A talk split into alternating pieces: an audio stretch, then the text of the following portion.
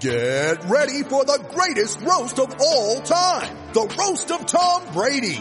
A Netflix live event happening May 5th.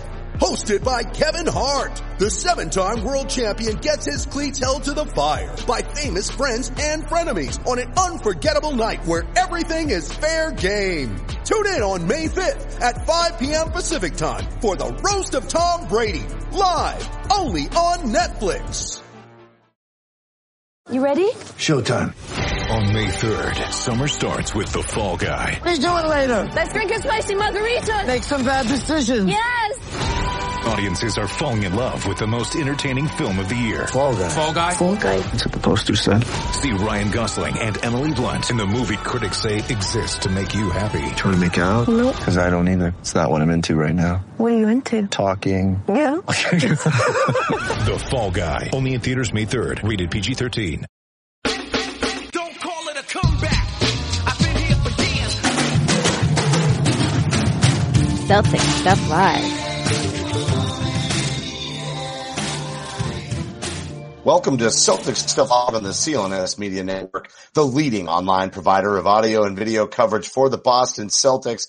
I'm your host, Justin Poulin. Joining me as always, John Duke, and we are finally, and it is a big with the Milwaukee Bucks, and boy did the Celtics look just unbeatable in game one. I mean, there's almost, leaving that game, there's this level of confidence like, hey, they swept the first round, but if they keep playing like this, they can sweep the second round. And then of course in game two, uh, Milwaukee does a fantastic job of adjusting, switching, uh, better than they ever did during the regular season.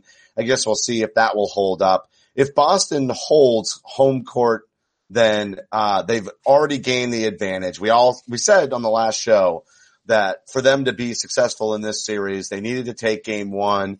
It's part of your prediction so far, everything on track uh, for you, but uh, also on track for my prediction as well. Um, you predicted that they lose one of these games at home, actually, and uh, so I guess we'll see about that. Although, no, I guess my prediction is off. I don't think I predicted them to win one uh, on the road till Game Seven. That's actually correct. I wanted to one, but I think I did predict. So, all right, my prediction's washed. Yours is still pl- still in play. I hope you're wrong. And here we go because a tale of two games and a third quarter that really just pounded the Celtics right out of it.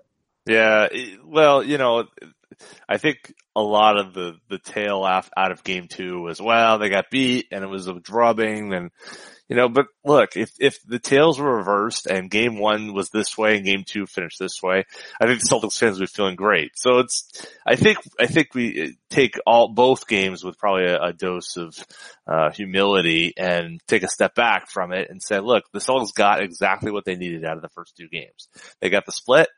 They got a, they got beaten down in one, but they beat down in another, you know, and, uh, I think that there are certainly easy adjustments that can be made in game three. And I think it's going to be an absolute madhouse in Boston, uh, Friday night with uh, an eight o'clock start and everyone coming out of, um, the, uh, local imbibing establishments.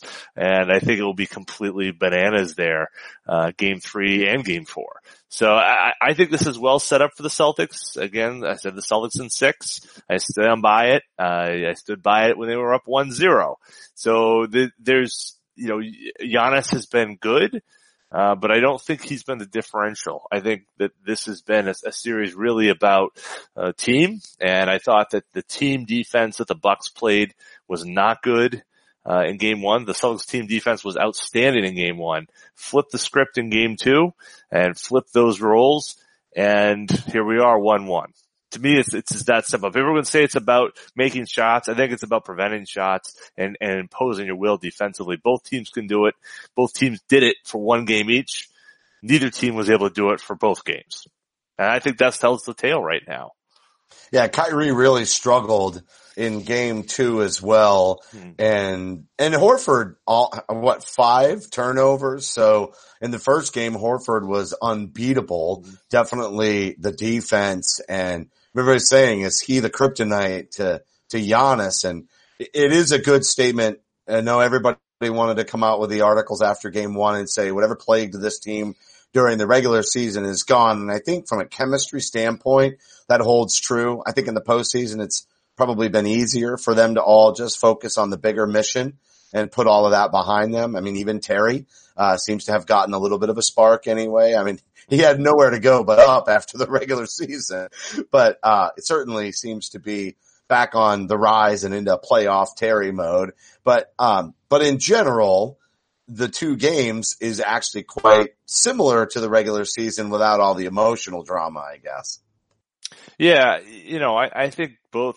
I don't think we heard anything in the post game, you know, too high, too low. I I thought they acquitted themselves well on that, and you know, I, I it, at some point when you're in the playoffs, if it still becomes about that, then you've got some serious issues. The Celtics have had serious issues throughout the season, but in reality, if they can put that away and they can sweep the Indiana Pacers and they can go into Milwaukee and put a whooping on the on the on the Milwaukee Bucks, I, I think that stuff is a bit overblown, honestly. And I think you have to look back and say, okay, now it's about what you do on the court. It's not about, you know, whatever so and so said and who's getting along with who and whatever. I mean, it becomes about what you're doing on the court. What are the adjustments? Who can make shots? Who can do their job best?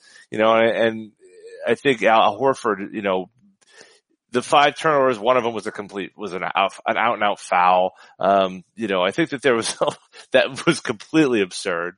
Um, well, I did say the officials would play a role in this series. Oh, they did. And they definitely, and they definitely did. And, Yeah. you know, like I said, that's why I thought it would go seven is because I think the league wants it to go seven. The Celtics, at least in game one, proved that they can do it on the road and do it on the road in style. So I'm definitely not nervous about a game seven. I, uh, you mentioned just the fact that coming into Boston is going to be a big momentum swing. And you know, if they win game six and they're riding a high into game seven, if this does go seven and they already know in their hearts that they can do it again, I actually don't feel too intimidated about having to win the series on the road in a one game take winner takes it all Yeah. kind of scenario at all. And I also think that the way that, um, the postseason is set up, and we talked about this heading in as well, that during the regular season, you just don't have the same amount of time to game plan. And so when you're talking about establishing roles and rotations, well, the when Brad sits this team down, especially from one game to the next, it's also easier to keep all of these players in their role because they have very specific matchups and a very specific strategy.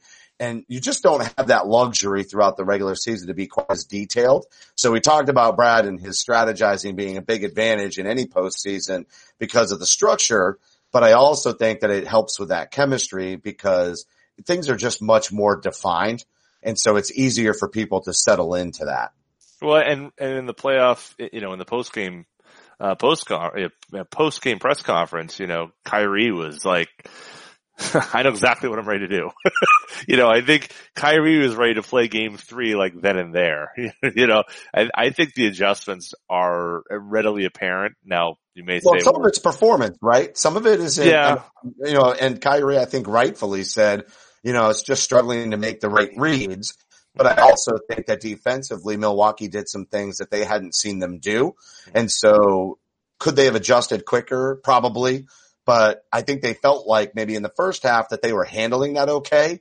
And then Milwaukee really busted it out because a lot of that offense in the third quarter of game two was generated off of that good defense. Right. And so they might have seen it coming, but they might have thought that, oh, it'll wane, right? Cause sometimes you can get that level of overconfidence. Like, all right, yeah, they did a great job. I can even at halftime saying, Hey, these guys are doing this. I know you all see it. They're doing it really well, but the attitude, and maybe Brad wouldn't say this, but I think the attitude, but they didn't do that during the regular season. We don't see them doing that with any kind of consistency. And they're thinking in the third quarter, this is going to wane. They're not going to be able to keep this up. And instead they really doubled down with that effort and got better at it in the third quarter. And I think that's when really the, uh, not the momentum, but dominance of the game. That's when the shift really took over. And so I think sometimes teams make that mistake and they're almost, I'm not going to say that they're okay with losing game two, but mm-hmm. there's also this letdown factor whenever you're the team that doesn't have home court advantage. If you come out and in the words of our favorite KG, if you punch the bully in the mouth in game one, you know, we see these letdown games from, from mm-hmm. teams all the time. And so on some level, it's, it's also predictable, especially when you're playing a high caliber team that, you know, led the entire NBA in wins this season. So, uh, not, not a surprise, not a great concern. And I'm glad that the team is handling it with a level head, but I really do hope that they take it to heart. They take it personal and they come out and really, really play aggressive in games three and four at home in front of the home crowd. Yeah, I no, I think that's right. And and to your earlier point, in terms of, I, I think that they did think it was going to wane. They did think, it, you know, it was going to, you know, tamper down. Um, you know, you come out, you get blown out in the last game. You're expecting a big push from the Bucks in minute one, two, three. You know, you're you're ready for that to to come at you and they pushed back. They did a pretty good job, even though the shots weren't really falling in the first half. I think they did a pretty good job of, of weathering the storm. It was, things started going wrong in that second half and, and they just, it, they just weren't. They just, you know, nothing was working. But I, I want to also go back to something else you said earlier about the, the, the officials. And, um, I'm going to kind of go down your side of the street on this one. Look, I understand. The street, I don't even like how you started that, but okay. Go Well- down my side of the street. Yeah, well, no, I, you're, like how you distanced yourself and got on the bandwagon all at the same time. That was yeah, pretty all at once. right all at once. No, but like, look, it's the reason why the Celtics were so successful against Giannis is that they would they'd bring the second person on the spin, and then it was then he had he was he was discombobulated. Like it was it was completely he was out of sorts. Okay, a lot of turnovers, a lot of missed shots, on and on and on. This game in, in game two, they were calling contact really quickly. I mean, there was a, the, the touch fouls, the amount that, that the Celtics were able to, you could say get away with, but the amount of contact that they could get away with in game one versus game two was night and day. And you, you know, whatever we want to say about, you know, whether the fix was in or whatnot, it's very difficult to maintain that consistency. Now, if you're the Celtics, you've got to adjust to that, no doubt. And that's what it is. But, you know, there was a period there where we were getting to the end of the first half. Giannis had played 10 minutes and he had 10 free throws, you know, and you can say the Celtics were, were close and, and they were ahead actually for much of that time. But like that's, that sets a standard for the remainder of the game.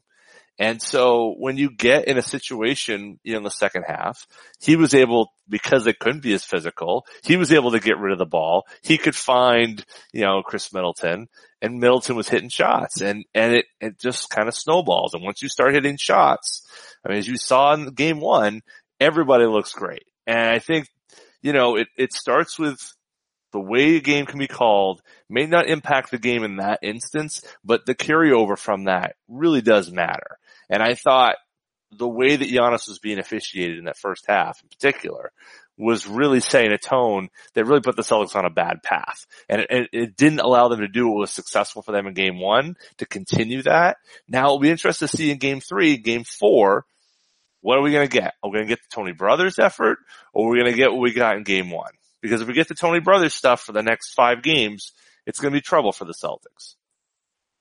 Yeah, it definitely will. And that's been the X factor since the beginning is if that doesn't go quite their way or they let Giannis get away with whatever he, you know, traveling or just bullying, whatever. It, it's not quite LeBron James level, but if they give him that, that superstar treatment or even hedge significantly towards that, it is going to make things very difficult and, and Al Horford is going to struggle. And, you know, and sometimes Sometimes it's a game of attrition though. Mhm. That's why I've always said use your fouls, use your fouls, use your fouls. And I'm not expecting uh, Al Horford to use the fouls because we're going to need him out there. But that's where Aron Baynes also did a fantastic defensive job in game one and really bullied and put a lot of physical contact. I'm not saying he didn't do it in game two, but it wasn't the same. And they, they're definitely going to need that because they need to wear him down. I mean, he's a player.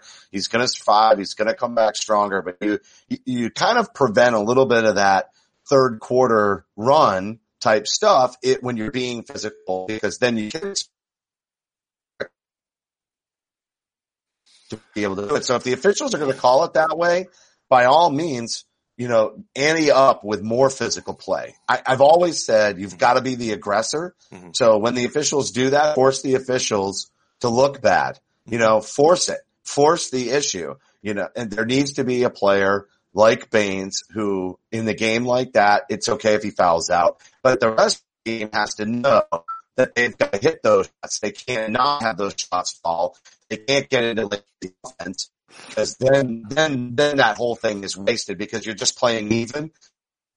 That wears off because you do run out of fouls. So there's some things there too, but follow Stuff Live on Twitter at CSL underscore tweet live, as well as your host. You can follow me at CSL underscore Justin. John is at CSL underscore Duke and the entire CLNS media network is at CLNS media. Facebook.com slash CLNS fans and download the CLNS media app for iOS and Android. Simply search CLNS media in your app marketplace and the playoffs are humming along. So the YouTube channel is full of content, youtube.com slash CLNS media, high definition, full length locker room interviews, the garden report, the roundtable, the Celtics stuff live. And John, I heard you kind of snickering as I was finishing up my point there and going into the ad read. So I know you have something to say. You want to leap off of that.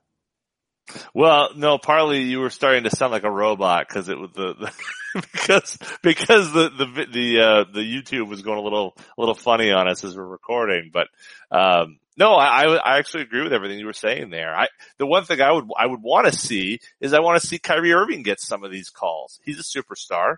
He's not Giannis. I you know he's not going to be the MVP of the league. That's okay, but I want to see Kyrie Irving get a little bit of respect. I mean, how many times, how many free throws, uh, how many times can that guy go to the rack and, and, and not get a call? It just, it kind of is crazy to me. And, you know, and I'm not saying he's going, he's, you know, driving, driving, driving with the consistency of Giannis Antetokounmpo. I'm not saying that at all, but for him to walk out of a game like that and not get a single free throw is absurd. I'm sorry. I mean, there's just no way that you don't, you know, the number of times he did go to the basket, it wasn't, again, like I said, five times, six times, I don't know, but not one free throw? That's crazy. That is, that doesn't make any sense. And I understand that Milwaukee's defense is trying to prevent drives to the basket. They're trying to set up a wall, trying to do all that. I get all that. But there are numerous opportunities where he did go to the basket and did get hit and he got nothing. Squadouche. You know, and if he's not going to get those respect, if he's not, if he's not getting that respect, Oh my god, That's that's like the absurd. title of a Friends episode, the one where John used the word squadouche. You're right, though. I mean, that is absolutely no respect uh, at all for a player who does draw a lot of doubles, draws a lot of contact. You know, even if it's limited free throws because he's not being as aggressive as he normally would be or is in other games. Not one free throw. Yeah, absolutely. Uh, can we call that the squadouche factor? it's the Squadouche factor. That's how much respect he's getting. That's- he's getting by the way, that's- respect. That's the. Ti- I don't know how you spell squadouche, but that's We'll that's the ti- that's the title of the episode. the squadouche. Can we spell it like? I think it's squad. it? I think it's squad and then O O S H. I I I think Uh-huh. it's I think it's squadouche. I think it's kind of like that. But if we're referring to the referees, They were definitely squadouches. Um, that you may even call them squadouche bags if you I'm not want even to. sure this is politically correct. We're off the I'm not sure what this is either. No, no, I don't think so. But either way, we had some fun with it, and it's the title of the episode. We're just going to figure it. out how to spell it by the time we get done recording. We'll get there. We'll get there.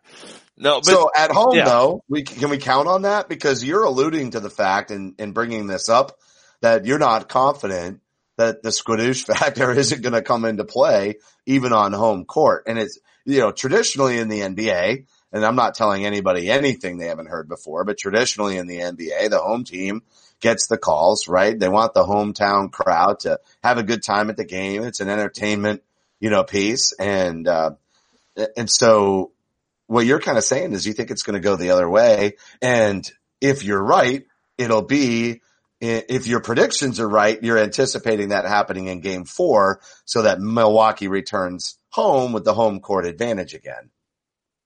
Well, I, I I'm less. I, I was more interested in the six than the than the who wins which game thing. But I hear you. I mean that. Yeah, it's. I think it's difficult to win two games in a row against the Milwaukee Bucks.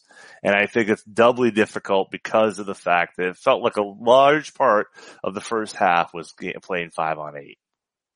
You know, that I just felt like that. I felt like Celtics can't do anything right. And, and admittedly, those three referees did a bad enough job that they, there were numerous calls that went against the Milwaukee Bucks that shouldn't have, but I felt like that they tilted the, some of the game, uh, in Milwaukee's favor. So the question is who's the, who, you know, when's Scott Foster coming to town? When's Scott Foster coming to town and going to be able to, uh, you know, turn things Milwaukee's way? you know, it's not often you have Mark Davis and Tony Brothers in one game. That was, that seemed a lot to overcome for the Boston Celtics in game two. So, so, you know, we had to get through Ed Malloy in game one. Now we got those two jokers. I mean, what are we going to end up with? Probably Mike Callahan in game three. I mean, I don't know what we're going to end up with, but it's, Giannis is, is his own, his ability is one thing, but the amount of respect he get puts him on another level you know, and that's, that's what makes well, we always difficult. see that.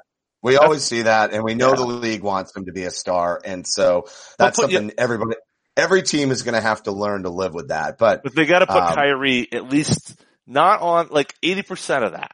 I'm okay with eighty percent. Yep. I, I understand the star system in the NBA, but zero free throws is, right, hold on. crazy. You're, you got to table that. Um, that's that's what we'll talk about when we come out of the break, and then obviously we got to talk about Hondo as well, and then mm-hmm. preview uh, a little bit more in depth games three and four on Friday and Monday. But the postseason is underway in the NBA, and the Celtics are squaring off against the Milwaukee Bucks. The series is tied one to one in the second round. Is your confidence high for the Celtics to take this series? Are you willing to place a wager? Don't know where to start? There's only one place to get in on all of this action. Grab the odds and allow the experts at betonline.ag to do the heavy lifting for you. Sports, live betting, virtual casino, you name it. BetOnline.ag is CLNS Media's preferred sportsbook online.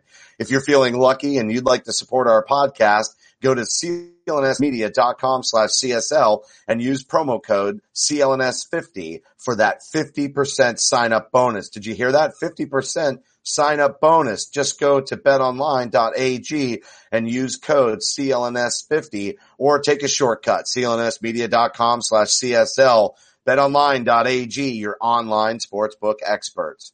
All right. So, so how does Kyrie force that issue. I mean, sometimes when he's forcing the issue like that, everybody else gets lost on offense. So the way that they do that has to be strategic too. They can't just say, Kyrie, go out there and keep hammering until you get the respect of the refs, right?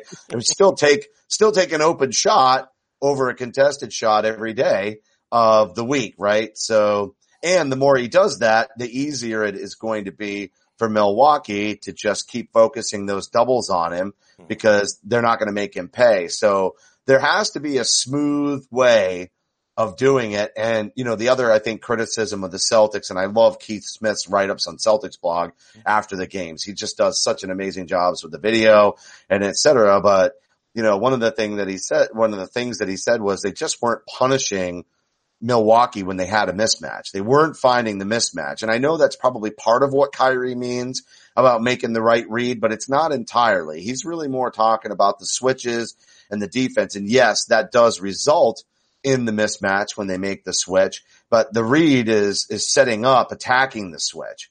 So how do you get Kyrie in a mismatch where he draws contact so it's favorable for an and one? Because I, I really feel like that's the best way to do it but they're always throwing in a double. So how do you free them up other than ball movement? Yeah, it's, well, I, I think one thing that we saw that worked really well in game one was it, it ball movement. It really, if you're going to send a double, you know, if you're going to send a double the way of Kyrie Irving, which is what they were doing a lot, then, or at least uh, very near a double team, the only way to beat that is pass around it. I mean, it, that was one of your biggest frustration points when we talked about in the last show was, you know, his desire to kind of shoot over it and shoot through situations and kind of take the tough shot. You know, I think that there are ways high pick and roll that they can use to free him up, but you know, he was never comfortable in game two, it felt like. It felt like he'd never really got his, gotten a groove and, uh, you know, I think that was purposeful on Milwaukee's part, no doubt, but I think that th- they need, they need to force the other guys to beat them. I mean, Hayward really didn't do that. I think Tatum has been not great Yeah, offensively. you read my You know? mind. That's where I was going to go. That's Isn't what it? they need. So I'm They need setting those that up, right? Well, but Tatum specifically has been struggling offensively. And I think that's the punisher. I mean, for everything that he was in round one, it's not showing up in round two. And I think if you talk, especially because he was so aggressive at going to the rim. And so if they can, you know, get, draw the double swing the ball and that sets Tatum's athleticism up or even Brown's, but I still feel like Brown's a willing, willing to attack the basket and be aggressive and willing to do it in the right spots. I think he's playing very smart right now, but, uh, that doesn't always lead to opportunities for Jalen. But for Tatum, it's almost like if he takes those opportunities, he finds a way of turning it into something, even if it's a rough start. You know, he kind of will start to get cooking. And, and I know that's a lot of what I just, not really criticize, but it's, it's one of my concerns with Kyrie if he is going to shoot through, but I almost feel like Tatum's got to do that. We've got to give him a little bit of time. And again, strategically coming out, swinging the ball out of the double to start attacking because if he has that aggressive style of play and he is going to the hole the way he did in round one, I think that that could open things up for Kyrie and he could even pass back out of it and find Kyrie in a one-on-one situation if he can draw the attention that's necessary. And then maybe Kyrie is getting the benefit of the doubt because they're not saying Kyrie, cause here's the thing with the foul calls. When you attack a double team, they're kind of, the refs are thinking that's not smart basketball. And so they don't always give you the call, even if there is contact on the double, right? Because the way they look at it is if you're trying to force your way through a double team, you're not playing smart basketball and you're not going to get the benefit of the doubt. No, that's, and that's, I think that's absolutely true. It's, they, there is, there is that kind of, um, kind of the ball don't lie deal, right? I think it's kind of what you're talking about, right? Isn't it? I mean, to say, you know, there's this kind of, um, uh, I don't know. There's a cult. There's a there's a, there's a right play, and and, the, and it always seems to reward you. Ball movement always seems to reward the team that's making the passes. You know, the ball seems to go in when you And the ball, refs that sort are- of thing. They're, and they're basketball aficionados. They know what good basketball looks Mhm. like. And so sometimes they reward good basketball, even if it's not an accurate call. And I so totally agree. when Totally you agree. look, it's a dance. If you look like you're, you know, going to get a 10.0, you know, or maybe, I don't know, maybe, maybe it's, uh, high diving or, you know, maybe it's gymnastics. I, you know, I don't know, but it, but there is sort of almost like this, you know, Olympic style scoring that infuses itself into playoff basketball because if you're, if the motions look right, you're going to get rewarded, Yep. you know, by the scoring system and the judges are the officials. Yeah, no, I, I couldn't agree with you more. I mean, I think that that's, that's truly the case here. They, they take those situations and if you feel, if they feel like you should earn it, you usually get it. I mean, it happens at every level of basketball, uh, you know, the teams I coach and youth levels all the way up through, you know, it seems like when the, the teams that make the right calls get the right, get the right calls, um, you know, from the officials. I, I think the Celtics have, uh, a, a big light has been shown on, you know, Jayson Tatum of late.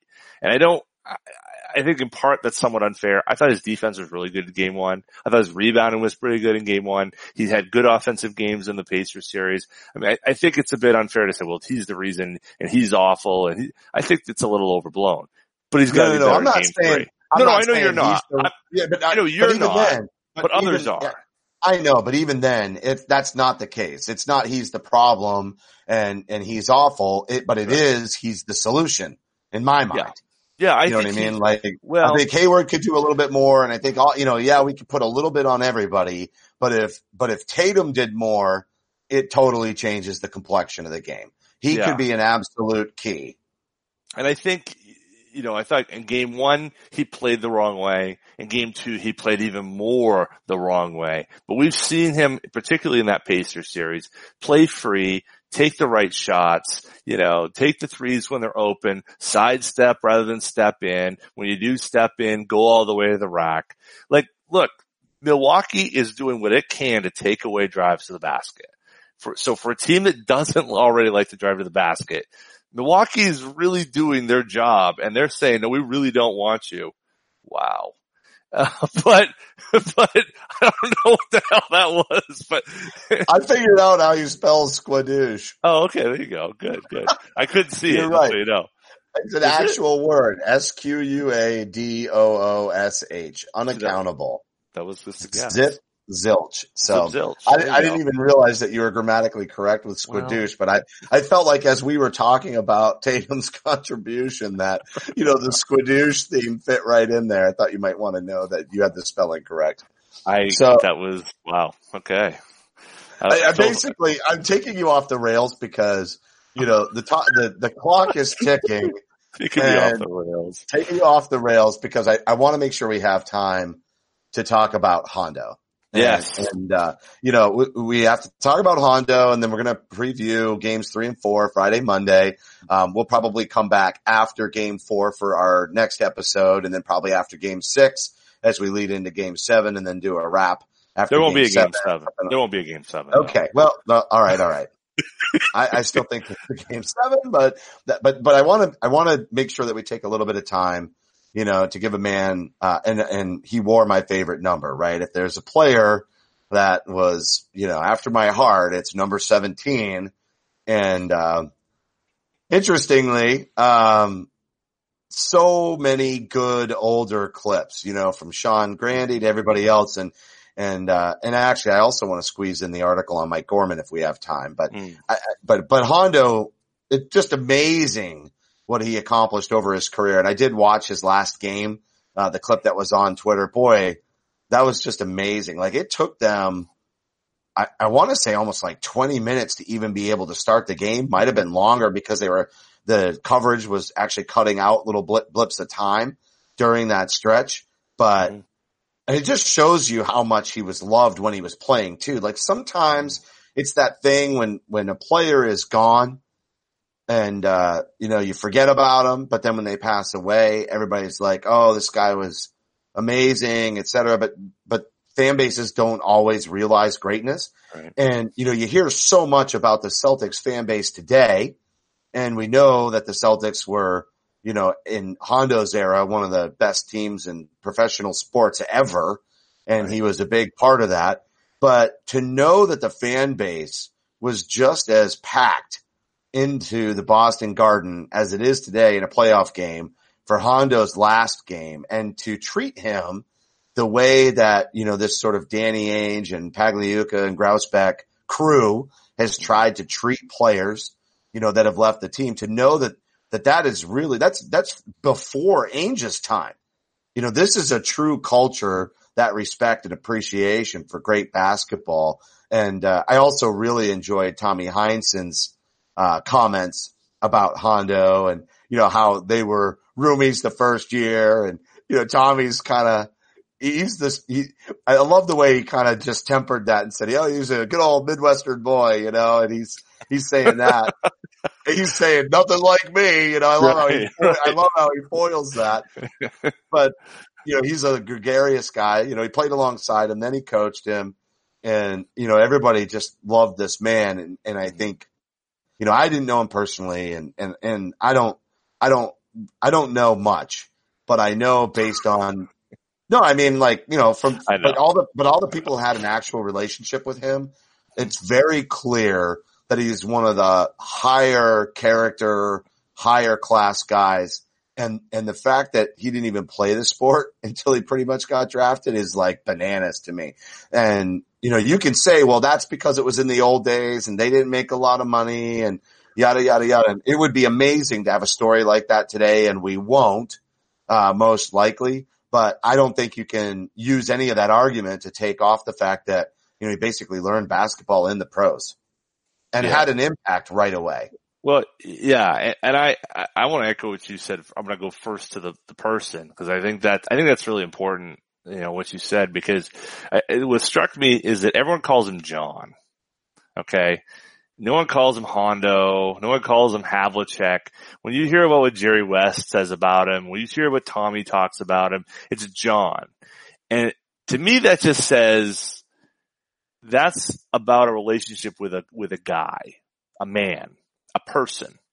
It's not the player. It's not the star, not the athlete. It's John the person. And I think, you know, you, everyone uses, they call him John, right? Everyone calls him John.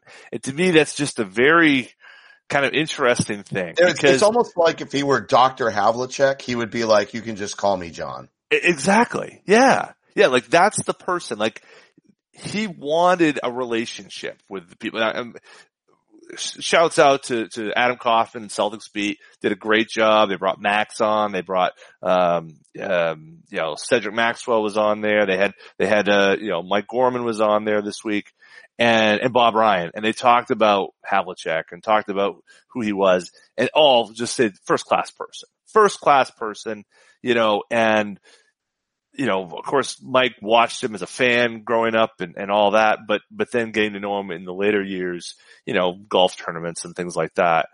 And it was always, it always felt like there's a connection there. It's not like today where there's a, there's a gap there between the media and the, and, and the athletes or even the fans sometimes and the athletes. This was a guy who was a genuine guy who you, if you talk to, and he met you the first time, he was training, he was creating a connection with you. It wasn't, oh, hey, how's it going? You know, next, you know, it, he's still from a different era, born 1940. You know, he's pre, born before World War II, you know, and, and I think that there's a, there's a definitely a, um, there's something to that, something about that and, and where he grew up in Ohio, Midwestern values. Uh, I think he just was a great man. Now, if you want to turn the page, let's talk about John Havlicek, the basketball player. A guy who played multiple positions at a time when you did not do that, right? There was, we weren't that far away. We were a, a generation or so away from the idea of guards only defend and forwards only score. You know, we were at that point in time. Like we're not that far from that. Now we're in a switchable, you know, whatever, but like 45, uh, 45, 50 years ago to have someone who was versatile and do multiple things unheard of. John Havlicek was really the first among those. Yeah, Marcus Smart before Marcus Smart. I mean, he's, Mar- he's a little bit taller, right? Well, yeah, right. but six foot five, a little bit more of a scorer, I guess, you know, obviously. Certainly. But, Right. All time leading scorer, obviously, in Celtics history, which Yep. says coming off lot. the bench. How much coming off the bench?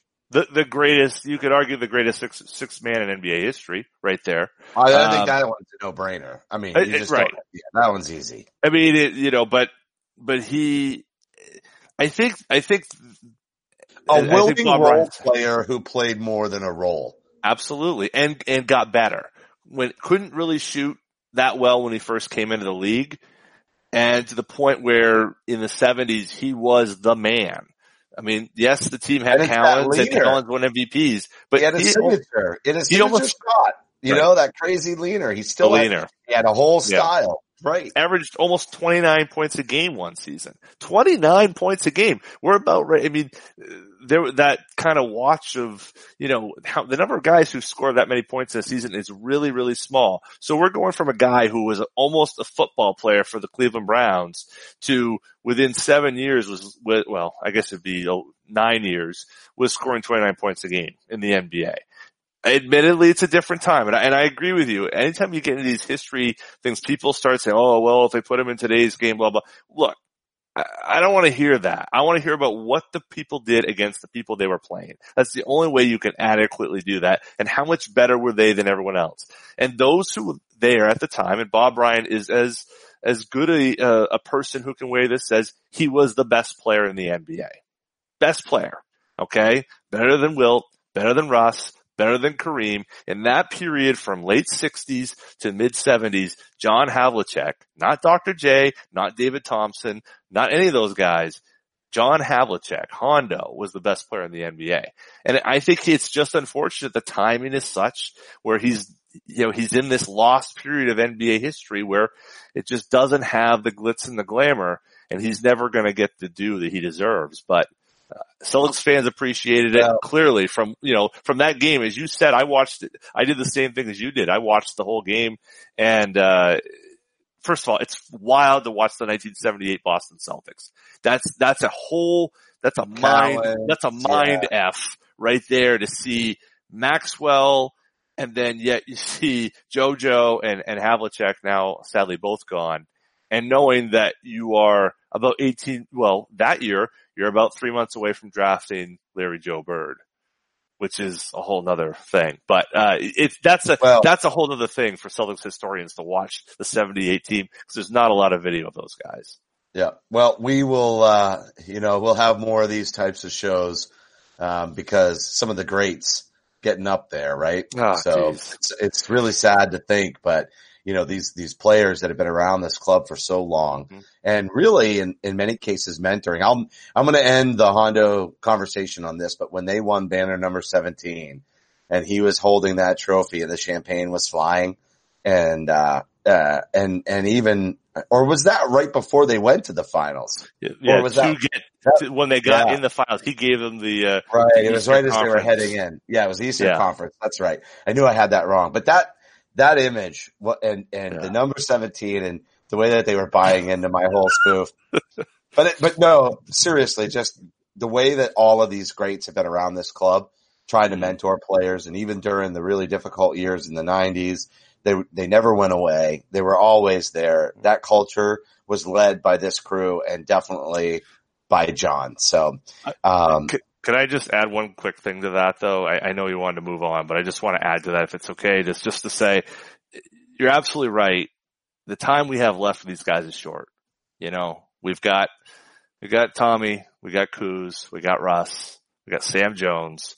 Casey right now seems to be, uh, he's in, um, dealing with dementia. Um, you know, the, the time we have with these guys is short, so we need to appreciate them, appreciate them for what they are, what they've done for this franchise.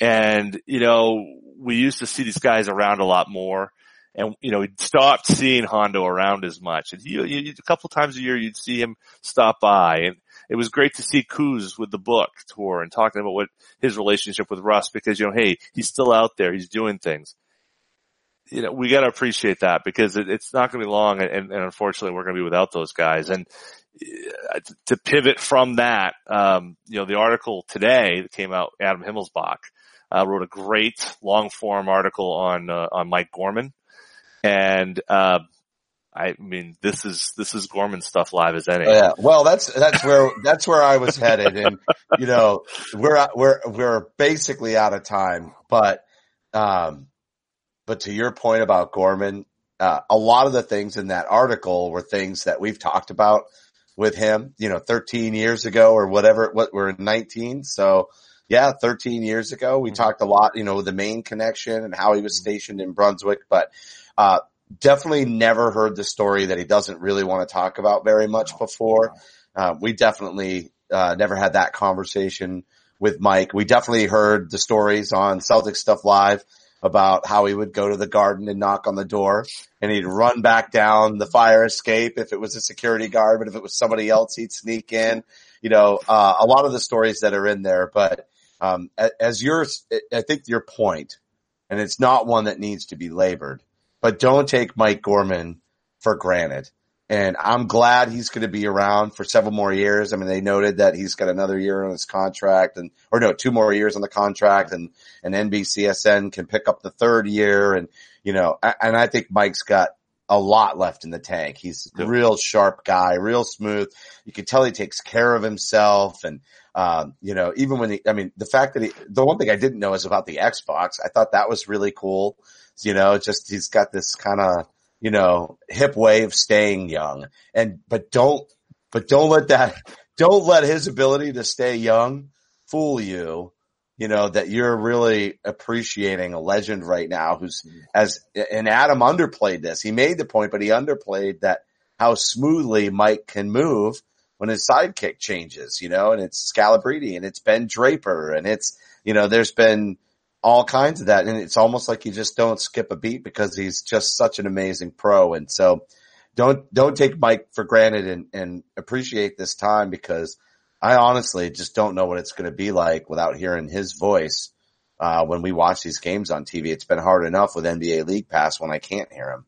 And right now with the national games, we're listening to garbage. I mean, it's just, you, do, you, if you don't appreciate him right now, you should be. And that was the, like the tagline at the end there of, of the article where he's like, well, you know, I don't know, you know, I'll have, I don't know how much longer I'll, they'll want me.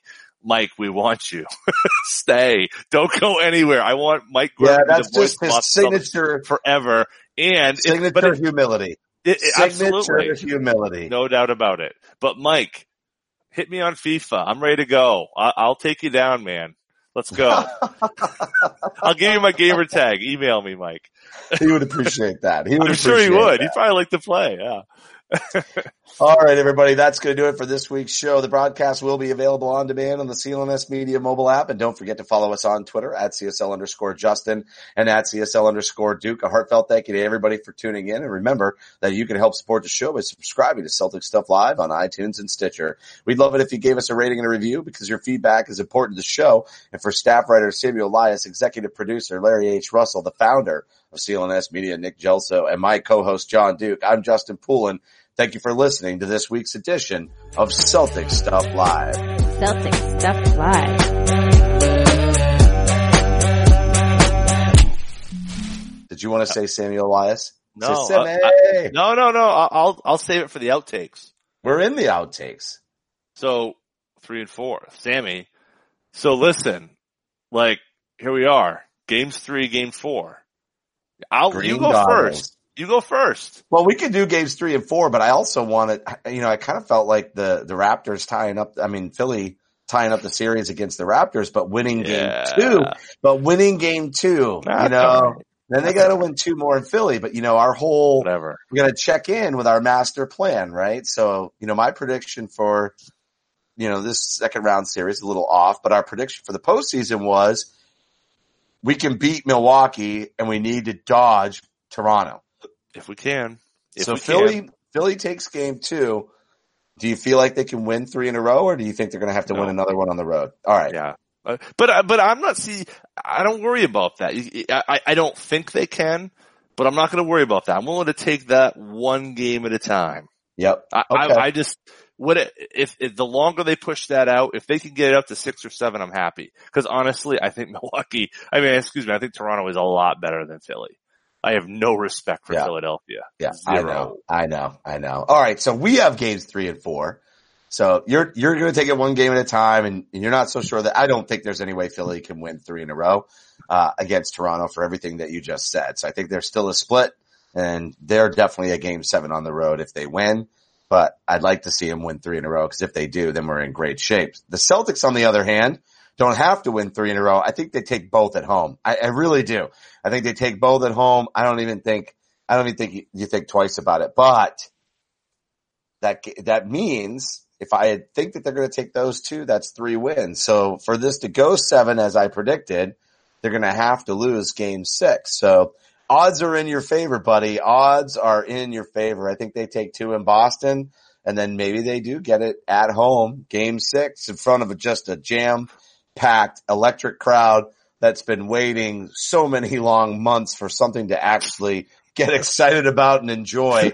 and as much as the round one sweep was encouraging, you know, being able to take Milwaukee in six would be the, the, the turn that gains everybody's confidence that wait a second, uh, they really could take this into the finals and walk away with a trophy this year. I mean, that it's possible. Well, the parallel, the 2010 parallels too, just go nuts because let's remember. So the Celtics, again, crappy regular season. They play the number one ranked Cleveland Cavaliers in that round two series. Nobody gave them a chance. Celtics didn't deserve to be on the floor with LeBron James and they, and they swept them out. They pushed LeBron out the door and, you know, the rest is history. That, the, the, the parallels are crazy with 2010 and 2019. And that's, and I know you're willing to go with six games because you'd rather just see it move on. Personal, No, uh, no, I, I think I go with six games because if they win two at home, you know, they've just got such a commanding lead. I mean, they'll have a three-one lead. No, what know, I'm saying so- is you're more excited about winning than about whether it's Oh, six being or right. seven. That's what I'm more saying. excited. Yeah, hundred percent. Yeah. More Yeah, excited. yeah. I'm just miss winning, dude. Like this team is supposed to be winning all season long. I've been starved. I'm, I'm the I'm the voice of the fan right now. Like, Feed come me. on. Let's Feed just me. see some dominance, right? I want to see foot on the gas. Blah, blah, blah, blah, blah, blah, blah, blah. Like that's what I want to see. I get it. We all wanted that. We wanted We that right out of the gate, and they came out of the line like they couldn't even. You know, they were tr- they were trying to start the car at fifth gear. You know, off the line. It's not work. right. Yeah, yeah, absolutely. I- No, I, I think you're right. I think they win both games back at home. They win three and four. They lose five. They win six. Boop. Done. Bring on Toronto. That's, I, that's what I think is going to happen. I think Kyrie is going to go supernova in the next two games. I think game It's four. actually really encouraging that he had a crappy game too. absolutely. It's I think he's gonna go- encouraging. He's gonna, I think, I think they're gonna win by 10 in game three, and I think game four, game four is gonna be the game that's gonna be the pivotal game in this series. Because I think game four is gonna be the yeah, one. that's when Milwaukee either fights back Mhm. to push it to seven, or they basically rolled over. They have to understand how critical game four is. Totally. That's exactly right. If they don't get that game, it's, it's over. So that's gonna be a But your prediction was that they do lose that game, right? And then Yep. they take five on Five the and road six. and Yep. six at home. So that's Yep. pretty crazy, dude. Yeah. I hope I think it's more likely they win three and four than Yeah. they win five. I, I think they lose five in, up there and then They're going back to home. win and- two in a row. It's the next two. Yep, I think so. And I think right. I think the way that th- game two lined up really sets it up well for for three four. That's a win. Go Celtics, and they're gonna make it happen. Boom. Mic drop.